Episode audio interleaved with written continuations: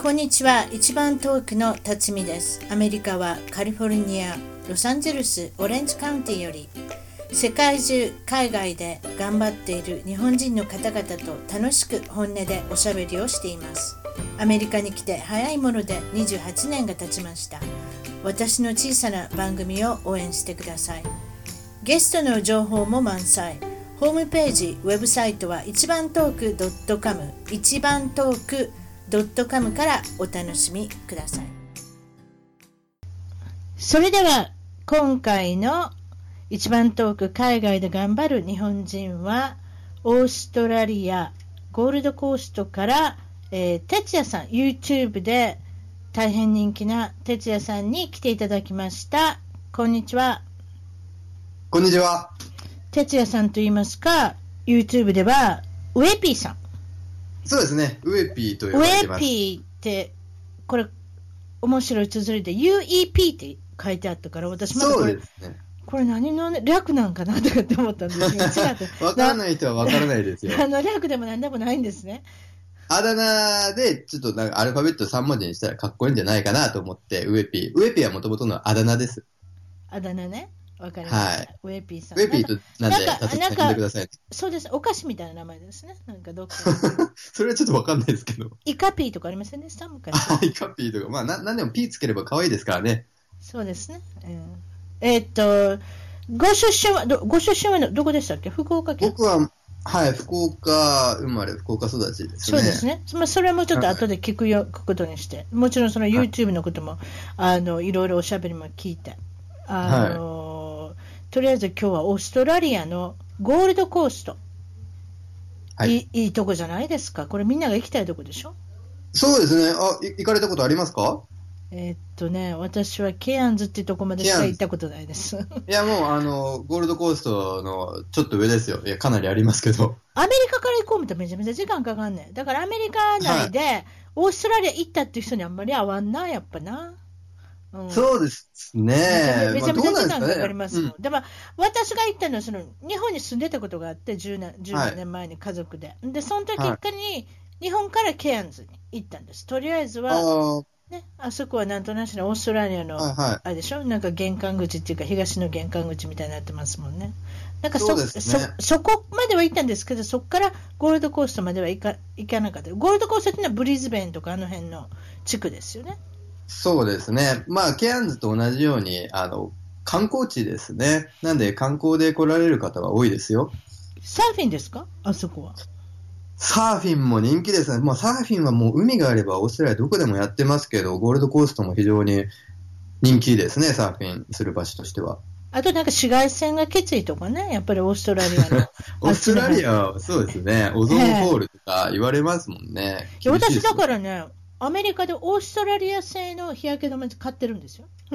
そんなことオーストラリア製？何何を自慢してるんだ いや、だから強いから？あそこには紫外線が強いから絶対効くやろって信じてるんですよ。なんかあ それはあるかもしれないですね。オーシャンポーションやったかな？なんかその名前のやつを。そうありオーストラリア製。オーストラリア製のオーシャンポーションかなんかあります僕、日焼け気にしないんで、あ、気にしない。そのまま地黒ですか？じその自そのま分じゃないま素焼き素焼きって言うんですか？素焼きですね、こんがりっていうか、もうかなり焼けて、日焼けすると日本人って思われなくなるんですよ。え？なんで？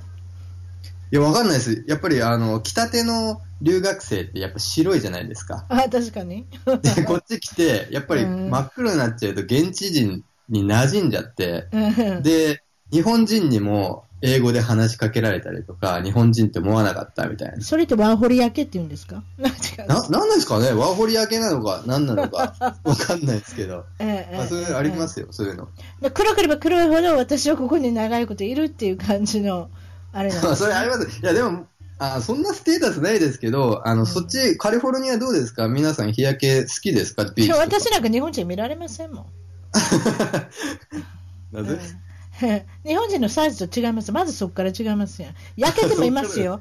でも車で焼けてたりとか、だから半身焼けてたりするんですよ。車で焼けてるから。あ車焼けはありますね。うんうん、だから独身で焼け、独身で本当に全体的に全部焼けてる時なんかは、それこそフィリピンとか言われましたもん。フィリピンの方ですか？とか。ああ、わかりますわかります。そっち系の、こう、東南アジア系に言われますよね。はい。はい、はい。はいそういうふうに言われましたね。うん、だ、まあであとやっぱり日本人が少ないんで、カリフォルニアのこの辺も。あだからどっちかって言ったら、まず中国人ですかとか韓国人ですかとか、それで当たってなかったら日本人ですかみたいな、なんかそんな。そうなんですね。うんなんかそのなんかあなたの近所、何人が多いんですか、その外国人といえば、アジアの人で何系の方が多いんですか、日本い人多いですか？全部います。全部、あの、日本人も韓国人も中国人もいっぱいいますよ。タイの人とかもいっぱいいません、オーストいます。ラリアタイもあります。フィリピンもありますし、インドもありますし、うんうん。何でも何でもいらっしゃるということなんですね。なんでも、なんでもまあ、オーストラリア自体がこう移民の国なんでですね、うんやっぱり。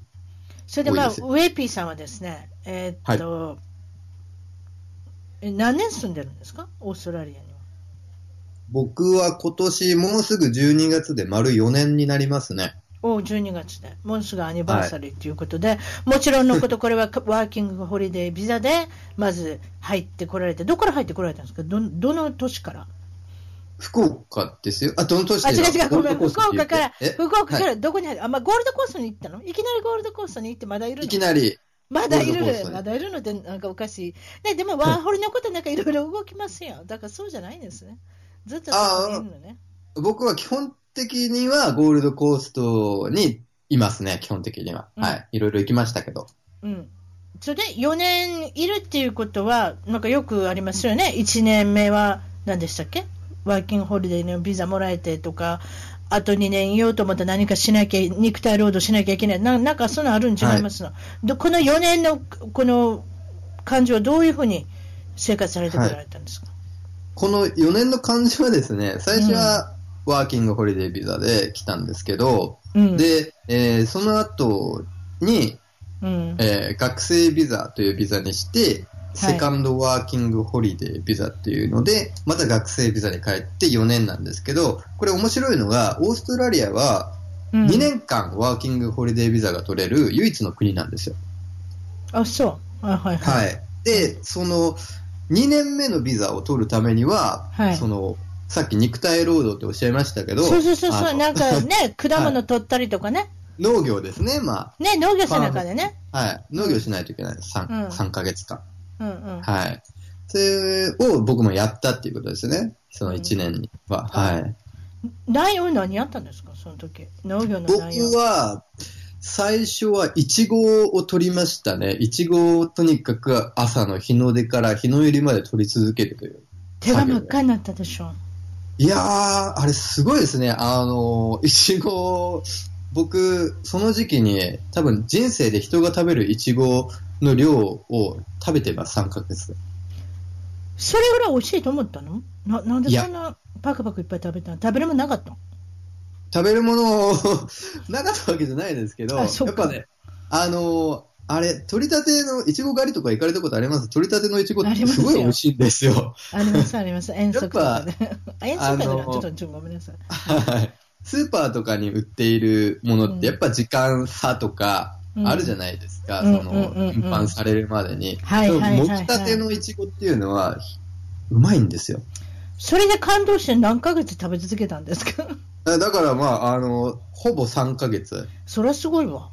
よう飽きるんかったな。私はだい飽きるな。やっぱり1ヶ月くらいで飽きる。いくら美味しくても飽きるわ。あ、あと一個ですね、あの僕がそのいちごの味に目覚めた理由がありまして、うん。ファームの時代って、僕、うんど田舎に行くん、行ったんですよ。うんまあ大体田舎にあるんですけどね、ファームって。そうやな。はいで、僕が行ったとこは特にひどくって、周りにお店、うんコンビニとかも全くないようなところで、うん。で、僕当時タバコ吸ってたんですけど、はいその、タバコを買えないという状態に、状況に、必然的になって禁煙を始めた。あ、売ってるとこなかったも売ってるとこがないというか、売ってるところに行けない。あのん。いけない、遠すぎて。そうそうですね。うん。なんか、監禁ではなく軟禁みたいな。自分、うん自分で行けるんだけど、軟禁状態で届かなうんい。で、禁煙すると、うん。まあ、物が、舌の感覚が、こう、良くなって、物が美味しくなるなんていうことあ、それよく聞くね。私、タバコ吸わんから分からんけど、よくほら、はい。タバコやめれない人に聞いたら、太るのが怖いとか言う人いはるやん。いはるやん。それなんでも美味しく思うからやってね。あれ、あんまり味の感覚がボケるんですってね、タバコって。そうなんですよ。味覚が本当にね戻るか、正常になるというか。うんうんうんう。うんん。なんでそれが1週間多後ぐらい分。正常になったんじゃないですか、子供の時みたいに。だから何でも食べたら美味しく思えるようになった。そうなんですよ。なんで今までね、なんとなく食べてたものが全て美味しくなっちゃって、で、いちごも美味しいし、なまあ、何でも美味しいんですよ。何でも太ったわけ？そうじゃ、そこだ。あ僕10キロ太りましたね、その時期に。なんか言ってはりましたね。めちゃめちゃ太ったで。何を食べす何をそんなに10キロも太ろうと思ったら何を食べたんですか？いや、とにかくまあ、あの、食に関して感動が多かったんで、パン一つでも美味しいんで、うん例えば、まあ夕食に自分で何か作って、例えばオムライスかなんか作ったとして、うんそれも量がかなりあるんですよ。うんで、それで、ペロリと耐え上げた後に、うんあのた物足りなくて、このパンが、食パン安いんですよ、オーストラリア。20セント、あ、違う、85セントぐらいで20枚入ってるんですよ。そんな安いの？安いんですよ。それに、ヌテラっていう安いから言ってまずいってことないよね。いや、わかる、もそうれは味安いな。わかんないですけど、ヌテラっていうこうチョコレートのやつを塗って食べると、うんもうそれ絶妙に美味しくって、それバクバク食べて、うんうんうん10キロですね。うんうんうんうん。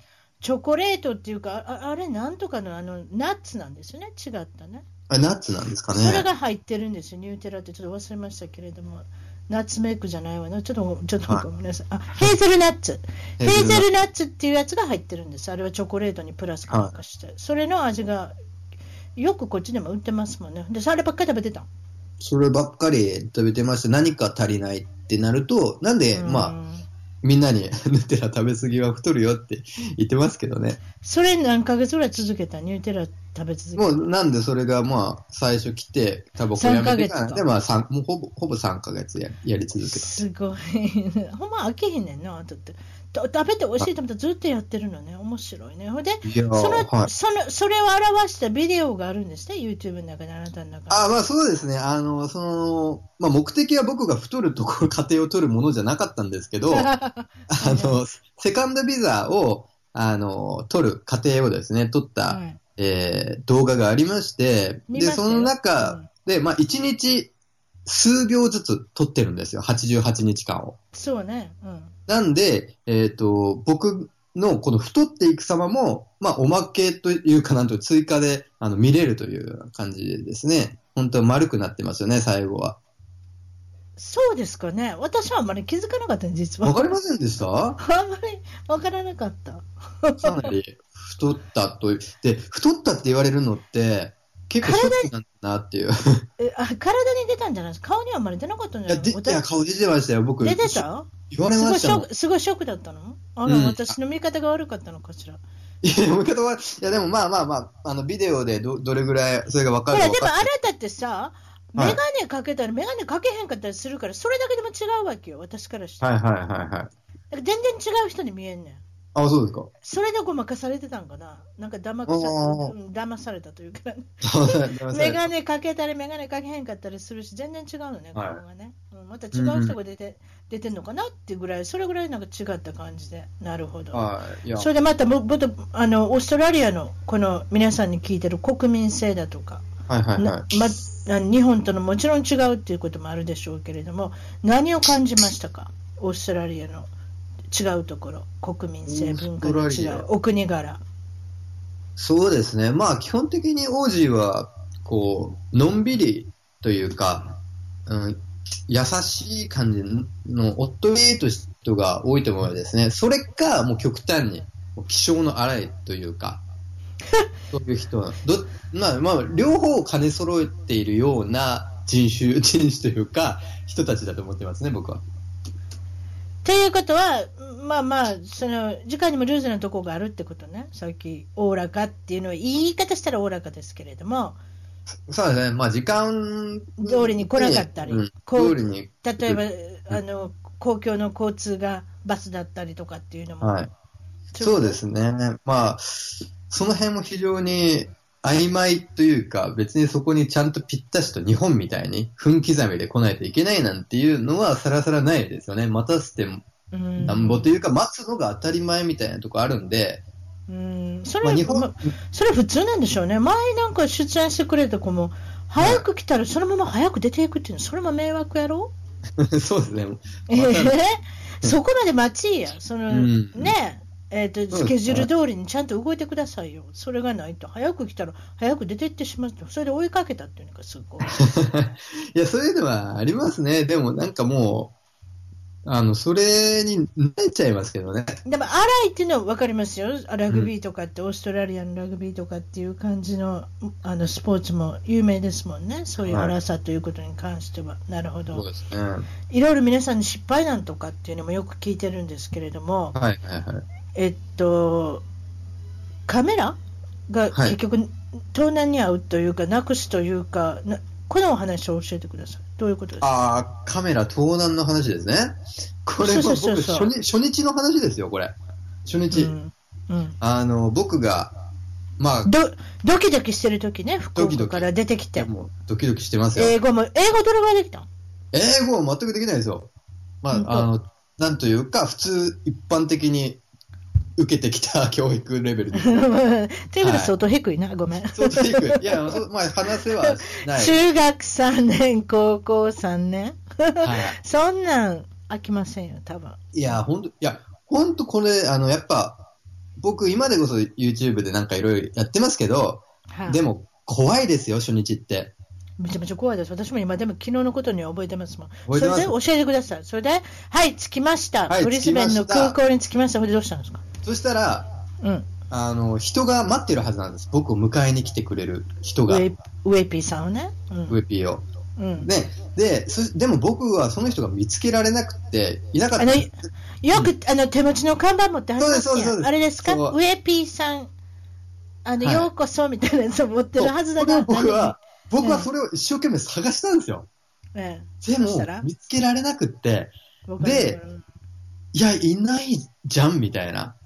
うーん。で、どうしようと思って、とりあえず、でもまあ僕、なんかあの、ちょっと早かった気がしたんですよ。あの、着いたのが。まあ、思ってる着いたのが早いから、ひょっとしたらまだ来てないのかなと。はいはいはい。ね。で、僕、うんなんかあの、その、学校のうんサインみたいな、あの、やつを、うんパソコン上で見せてたりとかしたら、なんか向こうが気づいてくれるかなと思って、なんかそういうロゴみたいなのをメールで送ってくれてた。んで、それをずっとこう、エアポートの空港のソファー座ってこう、あの、僕の膝にですね、ラップトップを置いて、それをええ。学校のロゴを出して、そうやね、はい。誰が来てくれるのかわからない、そうするしかないですよね。気づいてくれい。ないかなって。えええやってたんですけど、とうとう2時間来なくて、え。あ、2時間、それはやばい。うん。2時間はさすがになんか違うなって思って僕が、えー、電話をしたんですね。電話の使い方もわかりませんよ。全然こっちの公衆電話なんて。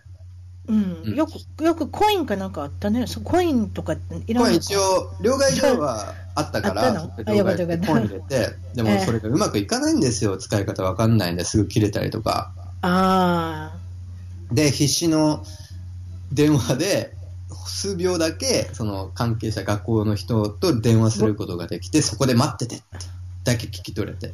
聞き取れてっていうか、まあ、そのあ。人日本、日本語で対応してくれたの、対応してくれたんで、よかったね。うん。僕待ってて。で、うん。じゃあ待ってたんです。そしたらとうとう来たんですよ、その、僕の迎えが。ね、どれだけ僕 どれだけ僕はそこで安心できるかって思ったんですけど、うん。違ったんですよ、それが。安心の真逆、うん。不安？え？怒ってる？ここの方は女性、はい。男性女性の、なんかこう、うん。スパニッシュ系の女性ですね、本当。が来たんです。ということは。え、英語も片言みたいな人が来た僕はもうその当時、英語がのレベルなんて 判断できない状態で。確かにわかりました。自分よりも英語ができてるかできてないか、それか、はい。それくらい。ただまあ、スペイン、スパニッシュみたいな、そんなこと言ってたんええで、ええええその人が来ました、そして駐車場に行って、無事に車にも乗り込みました。乗り込んで、そうですね。でうん、ただまあ、怒ってるんで、なんかわかるんですよ、僕も。英語わからなくても、お前のせいで私がこうなったみたいな。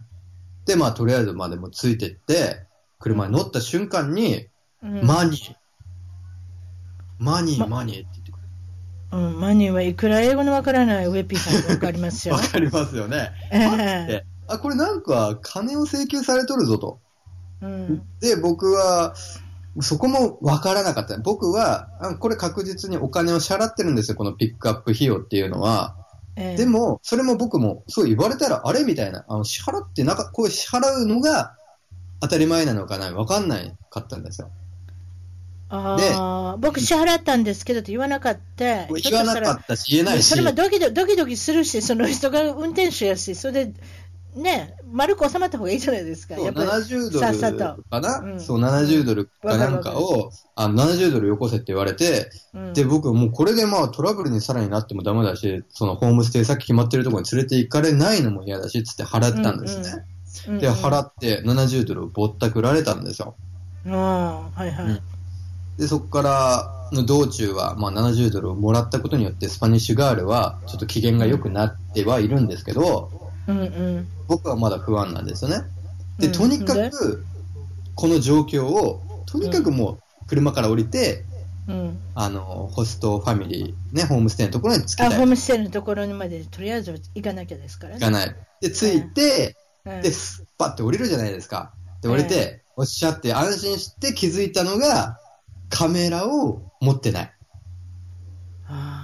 あうん。ー置い置いてきてしまったのそのそう。あの、女性の僕車に。そう、僕がドジだったっていうのもあるんですけど、やっぱテンパってましたし、ちょっと車の中に置き忘れてしまったんですね。あの、うんで、後から、そのバス会社に連でも絡してもらって。ね、でもなんかし初日らしい行動やな、やっぱり。まあ、そうですホーね。ムステイのとこに着いたわ、今度ドキドキしてますやん。また英語で、ハワイユーとか言われるのちゃうかなとかって。だから何かやっぱりそういうとこプッて抜けてたんでしょうね。いつものいつものウェピーさんだったらカメラって言ったら命じゃないですか。そうですね。ねうん YouTube しな。ね。YouTube しなあかんやつでしょ。はい、そうですね。うんまあ、しかもその YouTube するために買ったようなもんですからね。買ってそんな1ヶ月してないぐらいのニュおニューですよ。ああ。ほいで、どうしたんですか？そのカメラ置いてきたんだし、うん。連絡取りました？出てきましたか？いや、出てこないですよね。その、やっぱ、向こうは知らぬ存ぜぬで、やっぱ要は、えー知らないでパクってるんですよね、僕のカメラ。その女の子ってあれかな？そしたら70ドルもうまいこと言ったし、うん。これもうまいこと言ったら売ってしまうと思ったのかな？どういうことなんいや、いですかや多分そういうことだと思いますけどね。あ、いいカメラ多分そうでしょうねん置いてってんじゃん、つって。うんうんううん。ん。金目のもんですもんね。金目のもんですよ、もう。うんもう、ぼったくりもいいところですよね。で、どうしたんですか？英語でで今度はうん文句言わなきゃいけないんですか？それとも日本語で文句言えたんですか？えっとですね、文句はもう、どう、どうしていいかわかんなくて、とりあえず、うん。あの、クリスマスホリデーだったんで、あの、黙ってたんですけど、あの、学校が始まってから、その学校側から、なんかちょっといろいろ話を、あの、はい。聞いてくれるような場があって、で、こういう事情を話して、で、そしたら学校側が非常によく、あの、対応してくれて、そのバス会社と掛け合って、あの、全く同じもののカメラを、あの、バス会社の方から返してもらうっていう。素晴らしいじゃないですか。素晴らしい。うんそこはまあ、素晴らしかったんですけど。い例えばでも海外保険に電話しようとか思えへんかったや、海外保険とかありますやん。なんか持ち物、持ち物が盗まれたら、クレームしたら一応も、あれじゃないですか、現金戻ってくるんじゃないですか。何かあると思いますよ。いやまあ、そんな知恵が働かなかったですね、その時は。僕はもう、なんだそかその、そうやね、一人で行動してんねんもんね。うん。わかんなかったですけど。うん。でも、ほということは保険があったってこと？まあ、保険はいとりあえず入ってたんで、まあ、今考えるとそれも適用できたかもしれないですけど、まあでも、ここは保険会社にっていうよりかは、どっちかっていうと、やっぱそのバス会社の、確かに、もうね誰がどうなったかっていうの分かってるわけそうでね。ですすよね。うんあなんでまあ、ちょっとせ、ななんというか、こう、正当な、あの、なんだ、対応していただいたかなって思いますけどね、そこは。ああ、なるほど。バス会社の人が、まあ、ババス会社？その人が。バス会社なのかな、まあなどっか登録してるんですよ、そのスパニッシュガールが多分。っていうことは女の子取ってったのかな？ほんまに。絶対取ってってますよ。うわー、すごい。あーまあ、そういうことあるやろね。皆さん気をつけてください。やっぱ日本人と思ったら、やっぱりいいもの持ってるとか、うん高い、高い高価なもの、金目のもの持ってるっていうのは、やっぱりどこの世界でも、ああの、皆さん情報を得てますんで、そういったところでは、本当に日本から一歩出たら、はいちょっと気をつけなきゃいけないところもありますよね。まあ、その通り別にですね。ううんん、あなたの場合は、だから良さそうな人に見えて何するかわからないっていうところあるんですね。うんそうですか。それで、えっともう一つ、何か皆さんが聞きたいようなその YouTube の裏話とか何とかありますかっていうことをはい聞いたら、ぜひこれを見てくださいって言って、うん夏美さん、この YouTube 見てくださいって見ました。はい。どれ見れました？車が沈むやつ。車沈むやつ？あれはすごかったですね。すごいというか、うん、あんな見たことないわ。ちょっと説明してください。あなたの口から。あれはですね、本当僕が唯一オーストラリアで、まあ死ぬかもしれないというような、こう、九死に一生を得た、えー動画と、で、僕あの、オーストラリアを一周車でですね、あのええ、旅をしたんですね。うんうん。で、まあ、それが、えっ、と、まあ、僕のスタートした地点からちょうど真逆、えっ、と、ゴールドコーストの真逆のパース、えー東から西へ行ったわけで、東から西の方に、もうはい。とりあえずは、あんまり人が住んでないとこですね。そうですね、まあ、パーのス真ん中の辺うんって。そそのパースから、えー上に上がる途中でこの事件が起きたんですけど、で、えーそ僕とそれでとり、うんとりあえずこれ言っておきましょう。車はどういった状態の車です？新車を乗って運転したわけじゃない。あ、中古車中古車？中古車。あの、オーストラリアでは、中古車買うのって、なんか当たり前で、ワーホリデーも、なんか、普通に買えるんですよ。で、普通に全然使えるんで、なんかそんな感じの、まあ、全然、あの、ドライブするには、あの、支障のない車ですね。な何年ぶりの車買ったの？何年？うん、何年ぶり？何年前の車買うたん、えっと、あれが、でもそれでも2000、なん、3年、4年とか多分、そんぐらいの、じゃあ10年ぶり？うん、大したことないよ。そうそうですよ。どれぐらい走ってんの？あのどれぐらい距離走ってた？車の距離。車の距離も、うん、買った時どれぐらいでしたかね ?10 万10万キロ行ってないの？ぐらいな感じだそれったと。やったら、それやったらまだいける。だって日本車買ったんでしょ？とりあえずはね。日本車一応三菱でしたけどね。わかりました。はいそっかそっから始めましょう。なんあのそれはキ,、キーキーキーポイントなんで。まあ、なんで、まあ、それでったんですか？車自体は問題はなかったと。まあ、そうです雨漏りはしましたけど、まあ、うん問題はないドライブ。うんあうん。雨漏りしたんですか？その車珍しいですね。雨雨漏り、雨雨漏りするドライブ。まあ、そこはまあ、いいいいんですけど、まあ、まあ、え行って、で、僕たち、まあ、日数がないということがあってですね、その、ゆったりとは回ってられない状態で、僕たちっていうのは、あの、僕と、あの、彼女とですね、えーうん。パートナーと二人で、こう回ってたんですけど、ええ。で、とにかく先へ先へ進みたいと、い少しでも一日距離を、あー稼ぎたいっていうのがあって、そうね。うん。うんで、暗くなってからの運転はしたくないけれども、あと200キロぐらい、その先に行けるかなみたいな時があったんですよ。うん、で、僕たちは、あの、行くと、先に進むという選択をしたんですけど、でも夕方で、まあ、暗くなってたんですけど、えーええまあ、暗くなるのはいいとして、とうとう雲行きが非常に怪しくなって、ゲリラ豪雨にあったんですよ。はい、まああの、はビデオ見ましたけど、すっごい勢いで降ってきてるんですね。そうなんです。もう、あれも、やっぱり今まで経だからワイ、はいワイパーの一番速いの回ってたら見見えない。あれ、あんま使わないじゃないですか。ワイパーの一番速いやつ。ああれそうでしょうね。いや、私、ケアンズに行った時もゲリラ豪雨にあったけど、オうんー。ストラリアの降り方すごいぞ。いや、すごいですよ、オーストラリア。ケアンズもそうですし、やっぱそういう、うん。えーっと、集中的な豪雨に合うエリアっていうのがたくさんあって、で、僕たちもその、うん。しかも、もう暗くなってからそれにあったんですそうやね真っ暗やね。真っ暗。真っ暗で、うん。まあ、一応ライト、ヘッドライトつけながらはい。走り始め、走ってのが見えるんですよ。で、あの、フラットウェイ、洪水注意みたいな看板がですね、たくさんあるんですけど、でも、あ今まで僕はそれを、なんだ、うん。フラットウェイって書いてあるけど、そんな、うん。めったにあることじゃないだろうみたいに思ってたね、甘く。あ、ああ、一応注意報が書いてあってんや。いっぱいある、いっぱいあります、看板。でも、はいはい。なんてことないなと甘く思ってて、そのまま普通のスピードを出しながらですね、多分まあ、うん。60キロなんてもんじゃないですよ。多分100いキロや、もっともっと早かった。当たり前。えらいはい早く走ったはんなと思って。はい。まあ、うん行動130キロとかがあ法定速度だったりするんで、オーストラリアのああいう道は。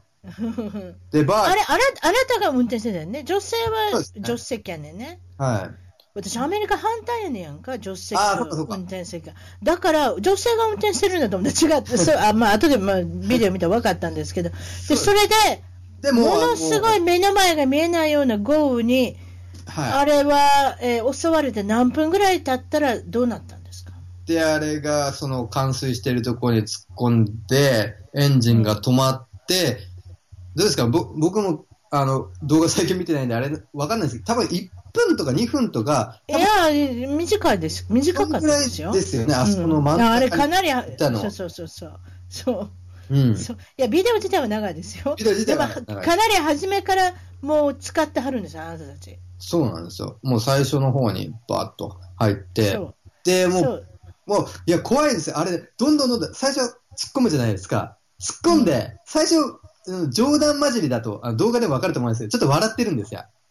笑ってるんですけど、うん、ちょっと生半可笑ってはりますけれども、で、途中から、うん、これやばいって二人とちょっともう、ちょっと言葉なくなるんですね。てか、おあと女の子泣き始めるし、あなたは、はい、あなたも泣きたかったやるけれども、一応男やし、一人が泣いたらどっちも泣かれへんやろ？そうですね。あれはまあ、だから、はいあなたは大丈夫や、大丈夫やって言ってるよ絶対大丈夫、大丈夫じゃないと思ってても大丈夫って言わなきゃ、あの時は。そうですね。あれ、まあ、両方パニックっていましたし、相手が先に泣いちゃったんで、多分まあ、それで僕も冷静になれたっていう部分あったんでしょうけど、でエンジンが止まりました。はい。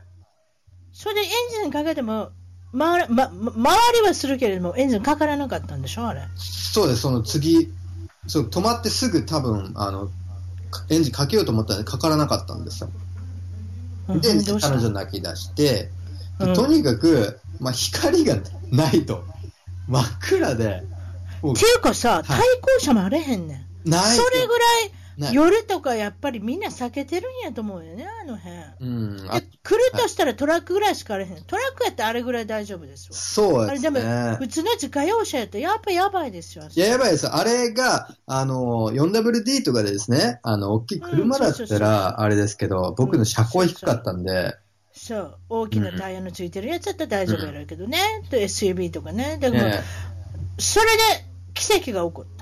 奇跡が起こりました、ね。あれ奇跡ですよ。いや、あれ奇跡ですよ、本当だって水使ってますやん。そうそうそう。みあれ、本当動画でですね、ちょっと、あのー例えば、赤赤い濁流が入ってきてますやん。そう、完全に、あの、足に入ってきて、で、ボンネットの中のエンジンのコンピューターとかエンジン自体にも水入ってきてるんですよ。いや、動画で本当なかなか伝わらないんですけど、で面白いの、デジカメ大丈夫かな？とか、PC 大丈夫かな？その後ですね、やばい、我に帰った時に。うん。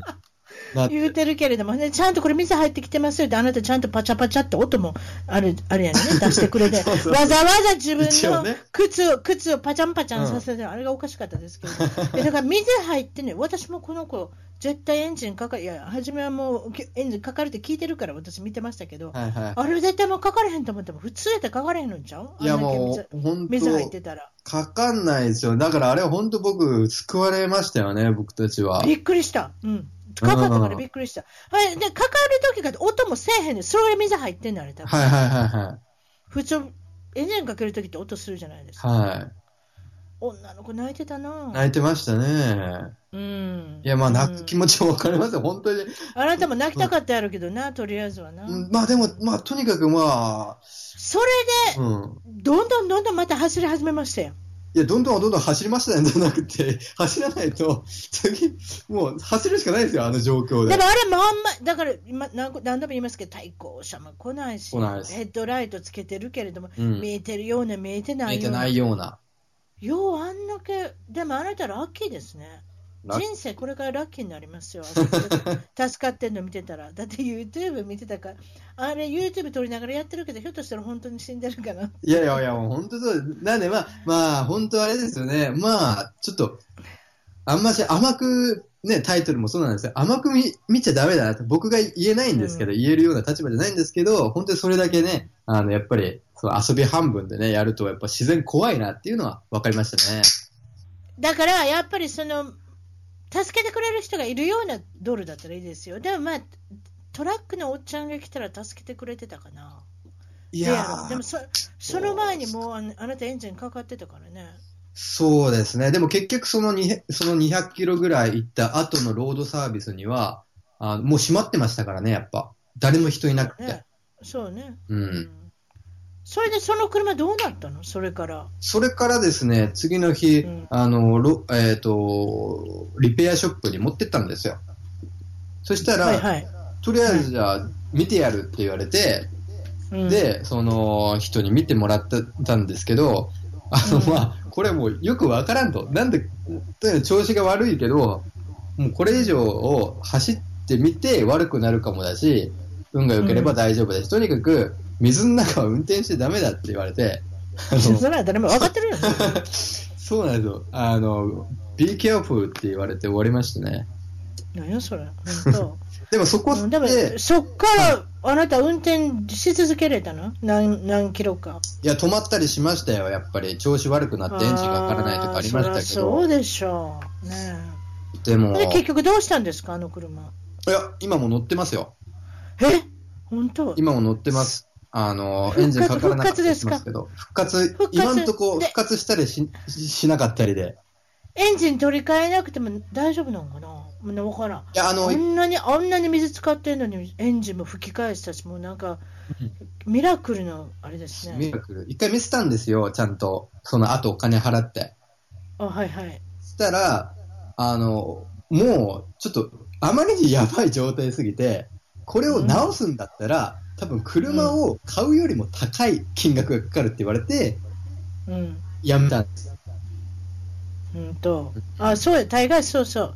エンジンで高いね。あなただって、なんぼで払うたかなんか知らんけど、エンジン買うとも3000ドルとか言われるやろ？多分そんなぐらいちゃう？うんアメリカはいの、アメリカの値段で、まあ日本円で言うと20万、30万は絶対中古でも言われるよね。中古のエンジンで、リビルドとかそういうやつでも。あ、そうか。私もかなりエンジン泣いてますから分かってます。そうです。そうですか。まあ、それのお話はまあちょっと置いといて、はいはい。っていうかもう終わったんで、はい。で次のお話であの、ジャパレスで働いてる時ですか、これはローカルのレストラン。はい。でどうなったんですか、火事に遭うんですか？ああ、僕がその話は火事にあったわけではないんですけど、あの、はい。最初に僕がオーストラリアに来て、で、資金があんましなくてですね、すぐに働かないといけないっていうのは分かったんですよ。はい、で、拙い英語で、こう、うんまあ、レジュメ、履歴書ですね。これをこう、うん配ったりしてたうちの一つのレストランが、じゃあ、雇ってあげるよと。よかったよ。よかったんです。よかったんですよ。で、そこで僕、まあ、2、3週間ぐらいだったと思うんですよね。で働いてたんですよ。お皿洗いして。そういうとこで時給何本ぐらいするの？これはですね、これ、この話する、ちょっと話、脱線すると思うんですけど、あの、うん10ドルでしたね。それは、えーっと法律的に最低料金、賃金が10ドルじゃないでしょ？最低賃金は今、今年は17点いくいくらとか、それぐらいでたすね。高いな、高いな。それって日本円、日本円でいくらぐらい ?17 1500円ぐらいじゃないですか？それで高いの？あ日本に、日本だとどうですかね日本の最低賃金いくらぐらい？いや、わかんない。僕の時代は600円とかでしたけどね、今もうちょっと高くなってるうんアメリカは州によって違うからうね。ん。ここのカリフォルニア州で11ドルぐらいじゃないですか、今。まあまあう、んいいですよ。あの、ちょっとまあ、その、低賃金で働いていたのは置いておいて、とにかくまあ、ローカルで働とりあえず、けるっていうのは。嬉しかったんですよね。で、まあ、皿洗いという単純作業ではありながら、僕はその、うん来たばっかりで新しいそういう環境でやることがすごく楽しくってやってたんですけど、ある時僕がどっかから、あのそ仕事してない時に外でメールが入ったんですよ。うんで、あの、こう、文は覚えてないんですけど、そこのうちの一つの単語に、ファイヤーっていう単語があって、で、僕はその時、ちょうど新しく学んだ単語で、ファイヤーイコール首っていう意味があるっていうのを知ってたんです。そうね。だから僕は、あふ首になったのかなと思ったんですよ。そうね。You're fire. そうそうそう。で、僕、ファイヤーになってクビになったのかと思って、で、まあよくでもこの意味がわからないと思って、で、お店に行ったら、本当に実はお店が火事になって、こう丸焦げになってたっていう状況だったんですよ。ああ、ということはメールの中でうん火事になって、火事に遭いましたんだっていう、そうです。本当のファイヤー、本当のファイヤーの方だったんですね。でも、そうだったんです結局、その後、はいそのお店がそんなのふふすぐに復活できるわけもなく、事実上、うん僕もファイヤーされたんですけどね、最終的には。ちゃんちゃんってじゃん、それ終じゃわりんそうです。ファイヤーのファイヤー。か。ダジャレで終わっダジャ、なるほどダジャレで。た。先ほどもちらっと言いましたけれども、日本日本の出身地の方は福岡県の、もうちょっと詳しいところ行ったら福岡県のどの辺なんですか？福岡県の福岡市なんで、本当まあそう。はいじゃあ町の子やねま。町の子ですね、まあなたは。あ、そうですね。い田舎ではないのかな？はい。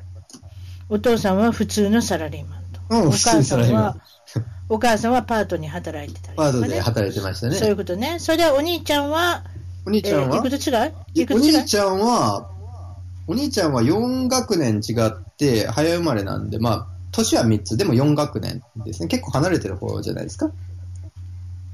遊びが違うでしょうね。ちっちゃい時に遊ぼうと思っても、4つも離れてたら違う遊びだから、そうですね。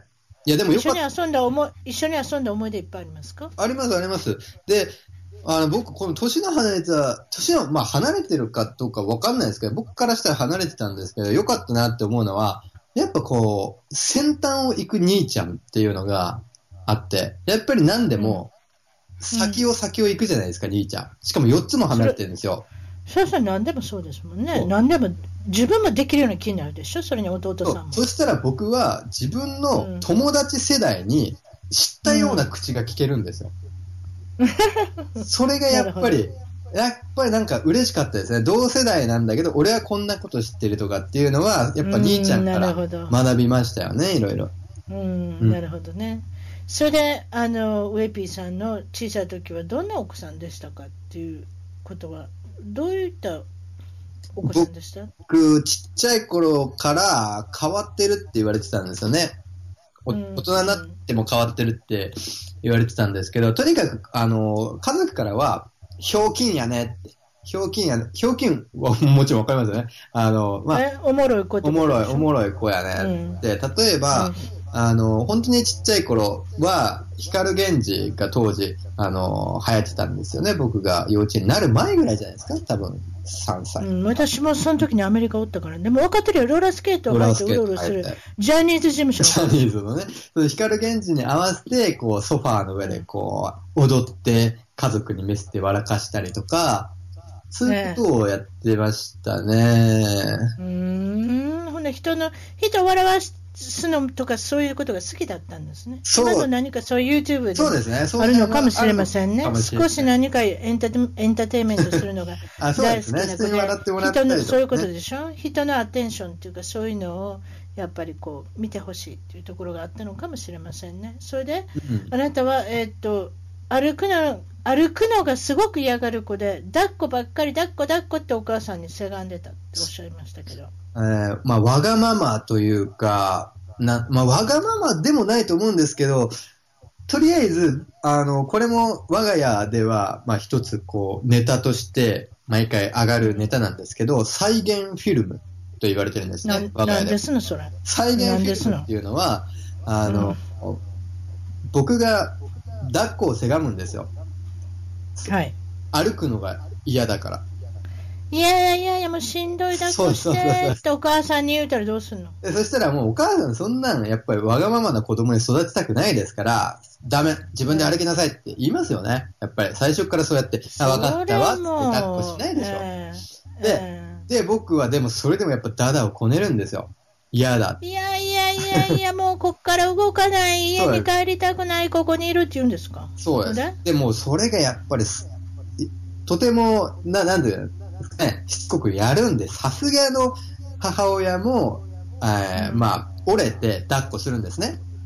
うん。でも僕は、それすら気に食わなかったんですよ。なぜかっていうと、僕が抱っこしてって言い始めたポイントはここじゃないと。100メートル下がったあの時点から俺が抱っこしてって言ったんだから、そこまで戻れってって僕は走ってそこまで戻るんです。それを再現フィルムって言って、僕の親は。あなたが戻ってお母さんそこまで行かなかった。そういうことです。バーって言って、またそこまで行って、こっからだっていうことを言って、それをやってもらうっていうような、そんな感じだったみたいな。でお母さんそこから抱っこしはんの？多分、あの、そうしたんだと思う。抱っこしはったんちゃう？はい。抱っこしはったんちゃう？だと思いますよ。あ、そう。うちの家に生まれんと言ってよかったな。絶対しやりません？やるわけないの。わかんないですよ、僕が子供だったら。いや、置いて、置いて、置いていくふりします、私。本当ですか？いや、でも僕も頑固だから、それも分かって、お母さんがそんな、やっぱり下の子やね。うちの子も下の子と上の子いるけれども、うん下の子のやり口ですわ、これ多分。うん。だからお兄ちゃんにばっかりアテンションがいくのが嫌だっていうのもあるんだろうし、僕は、やっぱりお母様最後の子だっていうの分かってるので、何かそういうところは、やっぱり、あれじゃ甘やかしてしまうんじゃないですかね。でもその再現フィルム、でもやらしい、やらしい子やな、あんたも。そうですね。そのそのまま育ってんの、うんまあ、そういうことがないないことを祈るけど、でもあなたの子供もそういうふうにせがんでほしいわ、どうするでしょうね、あなたね、あ、僕、おまあそうですね。将来的に、将来的に同じことしたりしてな。あありえますよね、でもね。うん、お前戻れ、50メーター先戻れ、みたいな。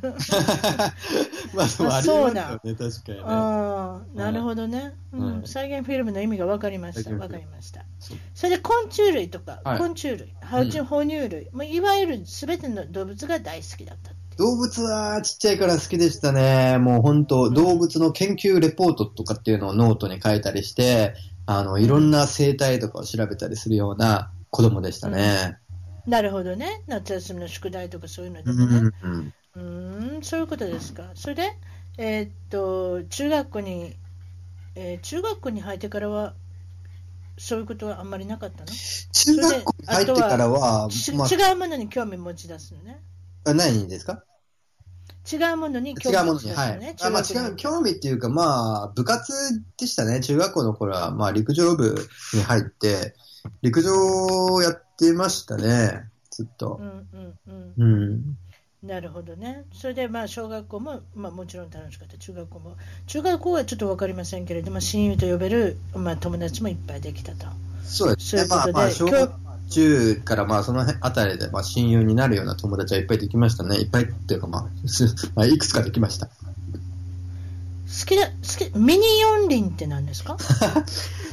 ミニ四駆です。ミニ四駆知りません？あ、ミニ、いや、輪じゃない。ミニ四駆って何？何それ？え？ごめん。ミニ四駆、あ一世を風靡し四、あの、いちっちゃい車ですよ。こう、モーターで走る。男の子の中では。ミニ四輪駆動ってことでしょ？はい。まあまあ、ななんていうんですかね、あれの。とにかく、まあ自分、まあプラモデルなんですけど、自分で例えば車を作ったやつがモーター入れお自て、分であ、それレ。ースできるんですよ。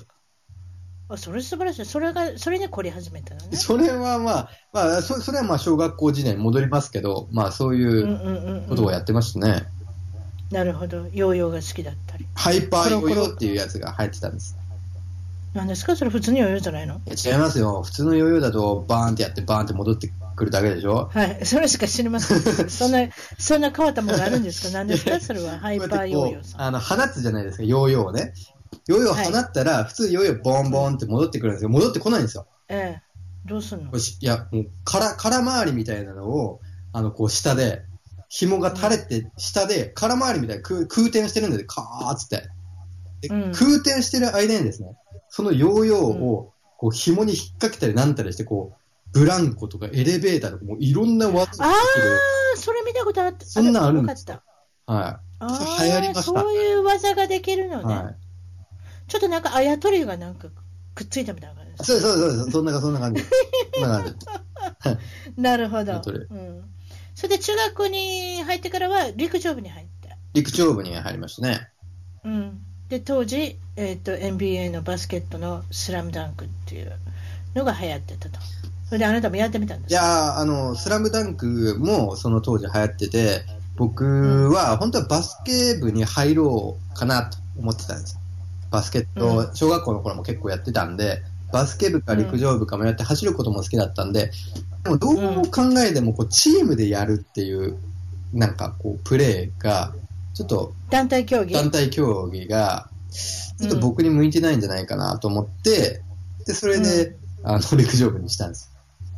うーん、なるほど。いかがでしたか？いや、あの、楽しかったですね。陸上部の頃のやっぱり、友達も今でもつながりありますし、まあ非常にこう、青春を謳歌できた時代じゃないですかね。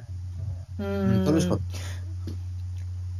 女性の方というか恋愛の方は、その当時は、あの、いかがでしたか？中学校の中学校の頃は、トントですね。やっぱ、うん。まだやっぱ、あのー僕の、なんだ、あの時代、あの、なんかそんな感じで恋愛っぽいことやってる人、誰かと誰かが付き合ってみたいなのあったんですけど、僕はちょっと、いやー、そこまで増してなかったですね、なんか。中学校では本当に数少ない人ですよね、まだね。うん、まだ。一握うん一握りの人ですよね。やっぱりその、みんなでワイワイするのが楽しいっていう人の方がほとんどそう、恋愛話とかありますけどね。うん、あと受験のこととかもあるし、はいそういうのがあるじゃないですか、はいはいはい勉強よりも恋愛が勝っても困るってお父さん、お母さん思ってるかもしれないし、はい。あと、携帯はなかったのね、まだこのあ頃聞いてなかった。そう、携帯なかったんですよ、この時期。ね？はい。もう私の時代は何にもないですよ。もあなたのあなあなたの場合は、でも携帯が出てきた時と出てこなかった時とか、携帯を持ってることがどの辺で変わる？高校ぐらい？いや、ちょうど高校ぐらいじゃないですかそう、それぐらいの時に、そうなんですか。それで高校入って、今高校が出ましたけれども、陸上部に入ったんですか？とりあえずは。あ、高校でも陸上部に入りましたけど、その時はやっぱり、なんかちょっと、感じが違うというか、人も少なかったですし、あんまし面白みがなくて、そこではまあすぐ辞めて、やらなかったですね、高校は。うん。うん。うん。うん。うん。うん、ううん、まあ、それからまあ高校と、それで大学も行くのね。大学もまあ普通に家の近く徒歩3分くらいのところに行きましたね。それもすごいね。今何分って言うと、3分そんな近くの大学に行ったっていう人もすごい。まあでも歩いて帰ってきたら昼ご飯も食べれるしね。いや、まあ全然良かったです。本当地元にあったんですよ。ちょうど入れそうなレベルの、ちょうどいい大学が。うんはいはい。でまあその時にもお友達がいっぱいできた。小学校の時にもお友達ができた。そうですね。大学時代と小学校時代に仲のいい親友がいますね。その頃の女性のお付き合いってのはいかがでしたか？ああ、まあ、高校、大学大学と。そうです。ちょうどやっぱ高校から大学になるぐらいに、やっぱちょっと色気づいてくるんですよ。そりゃそうでしょ。何にも興味なくて、あんまりアクション起こさへん子、あんまり少ないいや、でも僕は本当に、なんていうかこう、うん真面目っていうかそういうのを知ら、知らないあんまし、こう、子だった遅咲き。遅咲き。うん、遅咲き。でも、やっぱその周りの友達とかに、やっぱいい友達がいるんですよ。ちょっと、そういう経験も豊富なやつとかが、僕のうんファッションだったりとか、なんかそういうことにも、もっとこうした、ウエピこうした方がいいよみたいなアドバイスをくれたりして、で、そこで、まあ見た目も気にするようになったんですね。うん今までこうダサい格好してたんだけど、やっぱフうんァッションにも気を使い出したりとか、女の子と遊ぶ機会があったりとかって言って、だんだんちょっとこう人並みになっていった時期ですかね。その高校からうんうん、大学。あとやっぱりあなた男兄弟でしょ、はいはいだから女性って言えばお母さんしかいないじゃないですか。そうですね。でそういう子ってね、やっぱりこうあの遅咲きの子多いです。やっぱり分からないから、やっぱりこう一歩置いて見てるというか、うん。距離を置いて見てるから、知ってる人は、女性はってお母さんしかいないそうですね。感じだから、女性イコールお母さんになってるので、そういった意味では少しやっぱり距離を置いて、うん眺めてるっていうのが多いなと思います。あとやっぱりその。女性の前に行ったらすごく緊張してしまう子が多いし、やっぱりあの男の子同士で育ってるから、うんでそういう方言ったら、やっぱり男の兄弟と育ってるので、育ってるので、やっぱり男の子といるの方が楽だっていうのもあるので、はいはいそういうのがあるんじゃないですかね。まあ、うんそうですね。わかんないですもんね。女性と何話していいかとか。そうそうそうそうそうそう、うんそれ分からなかったら男の人とううろうろしてた方がずっとずっと楽そうですね。う。うんん、それで気になるのは気になるのは、ウェピーさんがどうやって海外に興味を持ったのかあってことなんですけれども、きっかけですねきっ。かけ。き来られたきっかけ、うん何かありますか？そういった思い出が。そうですね。これも、あの、結構いろんな人に聞かれるんですけど、なぜ来たのかとかっていうのが、で、これがちょっと難しくって、僕がなぜなのかっていうのをそんなに把握していない。これはですね、うんはい。ストーリーを話すと、僕がうん。あの、仲良くしている、僕、サラリーマン6年やったんですけど、その時代の1個上の先輩と毎日のように飲んでて、で、まあ何かこう、刺激が足りないというか、こう、くすぶっているような状態のことに、そうね、うん。28歳ぐらい、27歳ぐらいやもんね。ね、仕事自体は楽しいというか、まあ、いいんだけれども、あの、うん。なんかちょっともうちょっと何かないのかなっていう話をしてた時に、こう、ぼそりと僕が、なぜかわかんないけど、僕オーストラリアに行きますわ、みたいな。そんなことを僕言ったんです。その、うん飲みながら話している場で。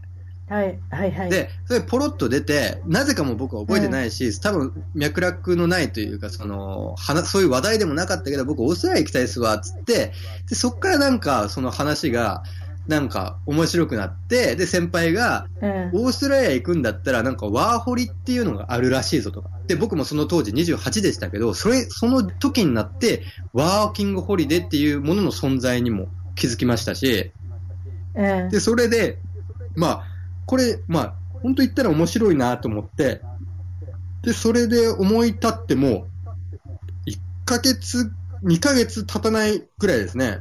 で、もう、オーストラリア来ましたね。